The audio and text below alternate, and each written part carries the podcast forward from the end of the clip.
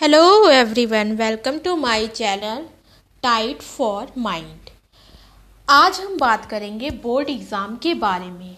आप में से बहुत सारे लोग बोर्ड एग्ज़ाम से बहुत ज़्यादा डरते होंगे, जिसके लिए मैं आपके लिए फाइव टिप्स लेके आई हूँ।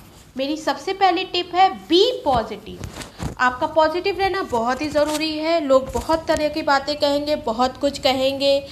उसके नंबर नाइन्टी फाइव है, इसके नाइन्टी टू हैं, ऐसा है, वैसा है ब्ला ब्ला ब्ला बहुत सारा आपके ऊपर प्रेशर दिया जाएगा बट आप पॉजिटिव रहिए और पॉजिटिव रह के सिर्फ़ और सिर्फ़ पढ़ाई कराइए.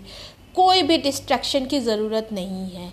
लोग तो कुछ ना कुछ कहते थे, कहते हैं और कहते ही रहेंगे। आप सिर्फ़ और सिर्फ़ अपना फोकस स्टडी पे रखिए, क्योंकि इस स्टडी इज़ इक्वल टू अच्छे मार्क्स यदि अच्छे मार्क्स चाहिए तो आपको बहुत अच्छे से पढ़ाई करने होंगे।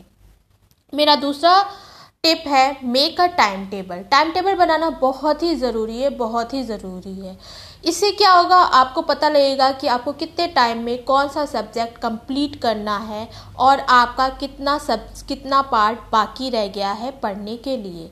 तो टाइम टेबल बनाना बहुत ज़रूरी है। आप अपने टाइमिंग के अकॉर्डिंग अपने रूटीन के अकॉर्डिंग अपनी स्टडी का एक टाइम टेबल बनाइए और उसके अकॉर्डिंग अपनी पढ़ाई करिए।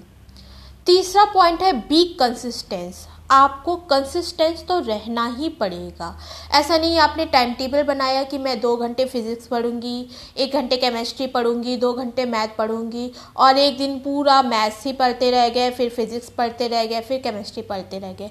ऐसे कुछ भी नहीं होने वाला है। आप मैथ्स पढ़ लेंगे फिजिक्स पढ़ लेंगे तो आपका केमिस्ट्री बच जाएगा, या केमिस्ट्री पढ़ लेंगे तो आपका इंग्लिश बच जाएगा। ऐसे कुछ ना कुछ बचा ही रह जाएगा। या मे भी ऐसा हो सकता है, आज आपको किसी की शादी में जाना है, किसी दोस्त की बर्थडे पार्टी है या कुछ भी और घर के काम हो सकते हैं, लेकिन आप अपना जो एक टाइम टेबल बना लिए तो बना लिए। आपको उस पर कंसिस्टेंस रहना ही पड़ेगा। हमारा चौथा पॉइंट है रिवीजन रिवीजन बहुत ही ज़रूरी है, बहुत ही ज़रूरी है। लोग कहते हैं कि आपको three to five times revision करना ही करना चाहिए।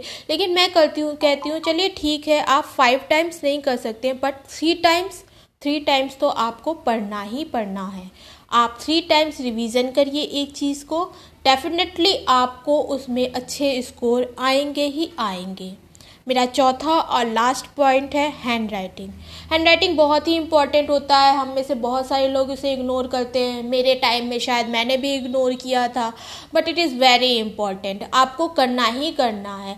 आप यदि रफ कॉपी में ही भी लिख रहे हैं तो उसको वैसे लिखिए जैसे आप फेयर कॉपी पे लिख रहे हैं। क्योंकि हमें रफ में लिखने की इतनी आदत हो जाती है कि हमारे एग्ज़ाम टाइम में भी जाके हम वैसे ही लिखना शुरू कर देते हैं।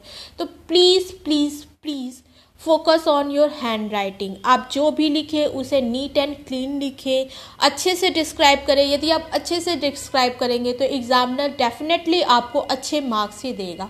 तो आप डरिए मत पॉजिटिव रहिए टाइम टेबल बनाइए कंसिस्टेंस रहिए रिवीजन करिए और अपने हैंड राइटिंग पर ध्यान दीजिए।